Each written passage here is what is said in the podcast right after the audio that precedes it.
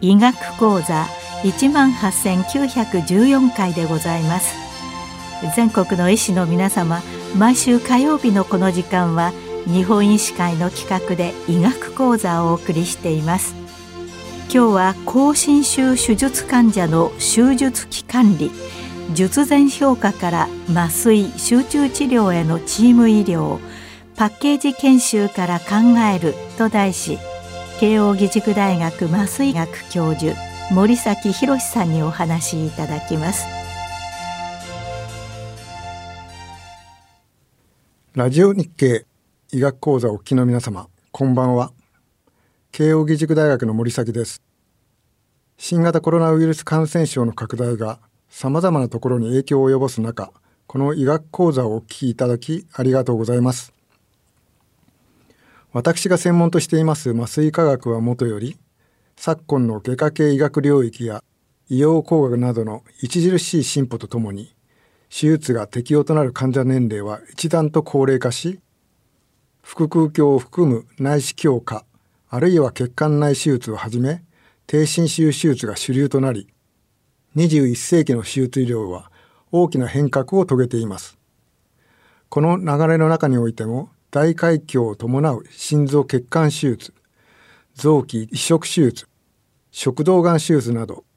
長時間を要する高侵襲手術は得意な疾患から健康を回復するための有力な手段であることに変わりはありません。このような高侵襲手術にはより高度でより緻密な手術管理が求められ多職種からなるチーム医療が大きな役割を果たす時代となりました。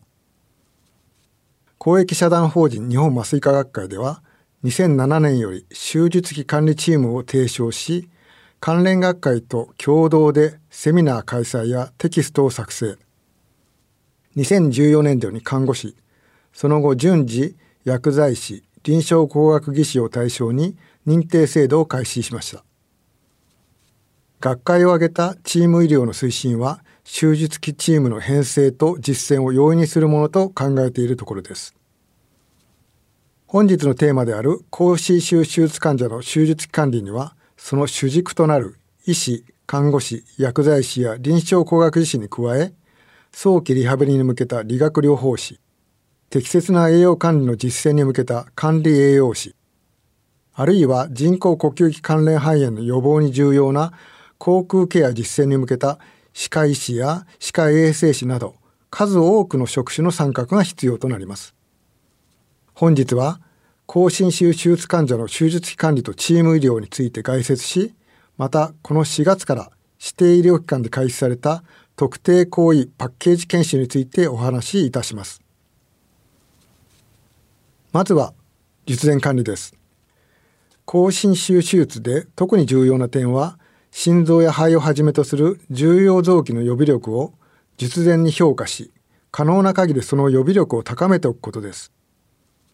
具体的には術前からの呼吸器や循環器領域を中心としたリハビリに加え例えば栄養状態改善や糖尿病などの代謝性疾患の管理を術前より入念に行うことは術後感染性合併症を軽減するためにも極めて重要です。また単に血液検査や生理機能検査の数値のみで評価するのではなく可能な範囲で負荷試験を実施し核炭の排出力などを含む臓器予備力を評価。術前からの手術期管理に反映することが重要です。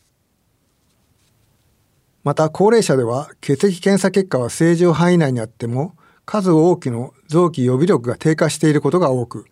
ひとたび一つの臓器が障害を受けると臓器連関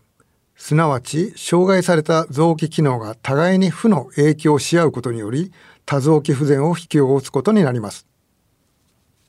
術前管理のポイントを5つ挙げます。1つ目は評価スコアを用いた術前評価です。米国麻酔科学会が定めている ASA-PS が代表的ですが、ポイントは客観的な評価スコアにより実前状態をチームが共有することです。二つ目は新機能の評価です。非心臓手術では心機能予備力の担保を優先した治療を先行する例も最近では多くなり、低侵襲な心エコー検査や冠動脈 CT はもとより、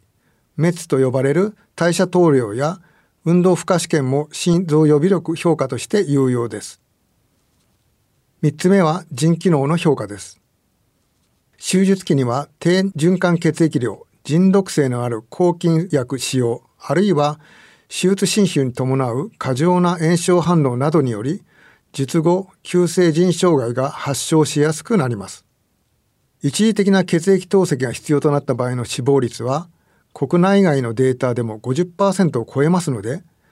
腎機能予備力の評価とそれを反映した手術費管理がとても重要な鍵となります。また、血清クレアチニン値は、クレアチニンの生成、分布容積、腎排泄に大きく依存しているため、筋肉量が少ない高齢者では基本的に低値であり、腎機能指標としては十分注意が必要となります。4つ目は禁煙指導です。喫煙は肺気腫や慢性気管支炎など慢性肺疾患の主因である一方手術期合併症の罹患率を増し術後予後を悪化させる独立因子と言われています。禁煙は単に推奨ではなくチームを挙げた積極的な指導が患者予後の改善につながります。5つ目は貧血の改善です。貧血は喫煙と同様に手術期合併症罹患率の増加と患者予後を悪化するため、その原因をよく見極めた上で、輸血を含め術前からの補正が高侵襲手術では重要となります。では次に術中管理のお話をします。術中管理の基本的なゴールは、高侵襲手術のみならず、十分な鎮痛、鎮静、不動化に加え、術中の循環動態を安定化させ、必要かつ十分な酸素化を提供することとなりますが、加えて、高侵襲手術において特に重要な4つのポイントについてお話しいたします。1つ目は、輸液の指標です。過剰輸液に伴う術後体重の増加が手術期合併症増加と予後悪化に強く関連することが明らかとなり、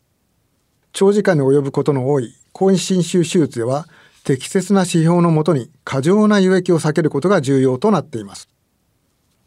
かつては輸液指標に中心静脈圧や肺動脈血入圧を用いていましたが、動脈の約30倍のコンプライアンスがあり、容量変化に対する圧変化が極めて小さい静脈系の圧は、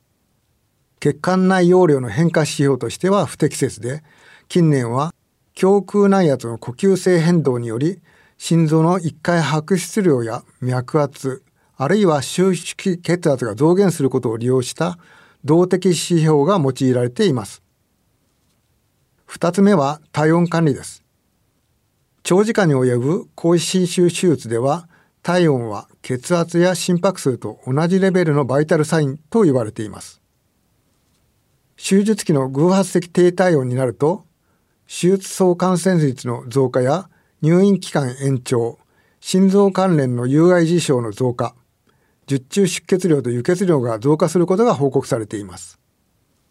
つまり、手術期の偶発的低体温は100害あって1里もなく、呼吸回路の過温過失、輸液の過温や放熱を防ぐ皮膚過温など様々な手段で体温保持に努めることが重要です。3つ目は麻酔深度です。浅い麻酔による術中覚醒は大きな問題となりますが、麻酔深度は深ければ良いというわけではありません。20年ほど前、私どもは基礎研究レベルで深い吸入麻酔が腸間膜微小循環系において細胞接着分子を表出し、白血球と血管内細胞への接着を増強すること。つまり、深い麻酔が炎症性組織障害の素因を作ることを見出し発表いたしました。その後、数々の大規模疫学調査、あるいは前向きの臨床研究により、麻酔深度が深いと患者用語を悪化させることが分かり、今では麻酔深度モニターのもとに適切な麻酔深度の維持が推奨されています。そして4つ目が術中低血圧です。手術期予後を左右する重要な因子として最近特に話題となっているのが術中低血圧です。複数の大規模疫学調査から持続時間に依存するものの平均血圧、収縮期ではありません。平均血圧が 50mm マーキュリー以下では心臓や腎臓の障害をきたす可能性が高いとの結論が得られています。今では高血圧よりも低血圧を避けることが最優先され、欧米では術中低血圧を予測するモニターも販売されています。では、術後の集中治療に話を移します。高心臭手術では、おのずと術前、術中、術後とシームレスな手術期管理がとても大切ですが、ここでは術後急性痛対応、術後認知障害、早期傾聴栄養、早期リハビリ、特定集中治療室についてお話しいたします。はじめに、術後急性痛対応です。術後急性痛は外装や深呼吸を抑え、肺炎や低酸素血症を弱気し、加えて交感神経系の不活化による心臓への負担を増すなど、重篤な術後合併症を併発することが明らかとなっています。つまり適切な術後痛管理が手術患者予後を左右すると言っても過言ではありません。特に高侵襲手術では術後痛が強いため、多職種からなる acute pain service team が複数の手技や薬剤を組み合わせ相乗的な鎮痛効果を期待する multimodal approach で対処する施設が今では増えてきています。二つ目は術後認知障害です。POCD と呼ばれ、術後認知障害は全身麻酔下での手術後数日から数週間で発症する長期的な脳機能障害の一つで、術後患者の QOL を著しく低下し、中長期予後を優位に悪化させます。術後数時間から数日で発症し、検討式障害や混乱など意識の変化を伴う術後専門とよく混同されますが、基本的に可逆的である術後専門とは区別して対処する必要があります。ただ、その発症には高齢や教育歴、脳血管障害の起用などの患者側因子と全身麻酔薬、術後痛、鎮痛薬や手術侵襲など外的因子が複雑に関与するため、現段階では POCD を確実に予防する、あるいは治療する手段がないのが実情です。三つ目は早期傾聴栄養です。高侵襲手術など過大な侵襲が生体に加わると神経内部系の不活化や免疫応答により代謝反応と以下更新状態が進展すると栄養障害をきたし感染性合併症や死亡率の増加など患者予後を悪化させます。日本集中治療医学会重症患者の栄養管理ガイドラインでは術後を含む重症患者に対し病態や病気に応じた栄養管理を行うことを強く推奨しています。中でも経腸栄養は術後感染症の抑制や在院期間短縮など優位性が高く早期からの施行が推奨されています。4つ目は早期リハビリです。筋肉変性や筋肉量減少は不動となってから48時間以内に始まるため早期リハビリにより機能的な自立度を改善することが重要なポイントです。手術は成功したが社会復帰はできません。では入院し手術した目的を果たしていないことになります。今では気管相関下人工呼吸中の患者であっても起立や足踏みなどを含む運動療法を導入し ADL の再獲得に効果があることが分かってきています。最後に特定集中治療室についてお話しします。高侵襲手術後は特定集中治療室や背景ユニットなど急性期重症患者専用病棟で管理することが一般的です。我が国の診療報酬体系では、8年ほど前に急性期重症病床が5段階に送別化され、その最上位に位置する特定集中治療室管理料加算その1その2の施設要件には、5年以上の特定集中治療に精通した医師2名以上を含む診療体制と、専任の臨床工学技師が常時院内に勤務していることが加わりました。2年ほど前には早期離床に向けた多職種からなるチームを結成するなどを要件に早期離床リハビリテーション加算が追加され十分な経験を有する理学療法士の参画が認定されています。さらに2020年度改定では管理栄養士などを配置し早期傾聴栄養を実践した場合の早期栄養介入管理加算が追加されるなど高侵襲手術の管理を担う特定集中治療室においては診療報酬制度上からもチーム医療を推進していることがわかります。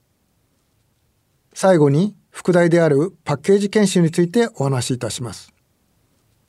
日本の高齢化が一段と顕著となる2025年に向けて安定した在宅医療を推進するため、医師または歯科医師の判断を待たずに手順書により一定の診療補助を行う看護師を養成確保する必要性が生じ、法整備のもとに2014年に創設されたのが特定行為に関わる制度です。様々な経緯を経て現在では医師働き方改革と本制度の普及を同時に促進するため、この4月より指定研修機関において在宅慢性期領域、外科術後病棟管理領域、そして術中麻酔管理領域の38個位21区分のうちからパッケージ化した研修制度が開始されました。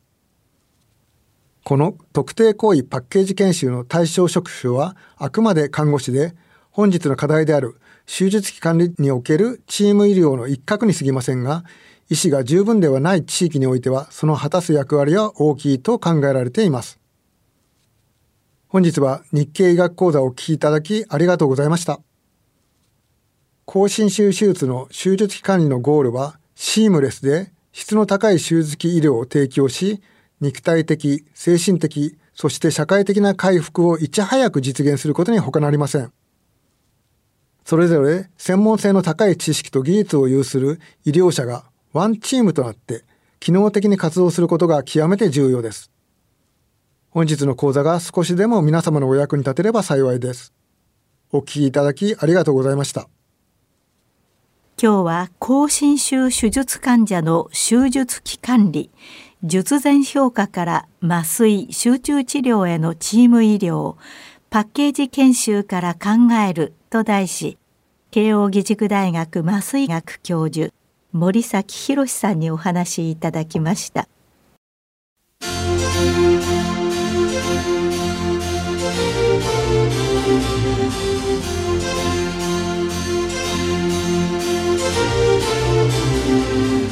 それではこれで日本医師会の企画でお送りいたしました医学講座を終わります。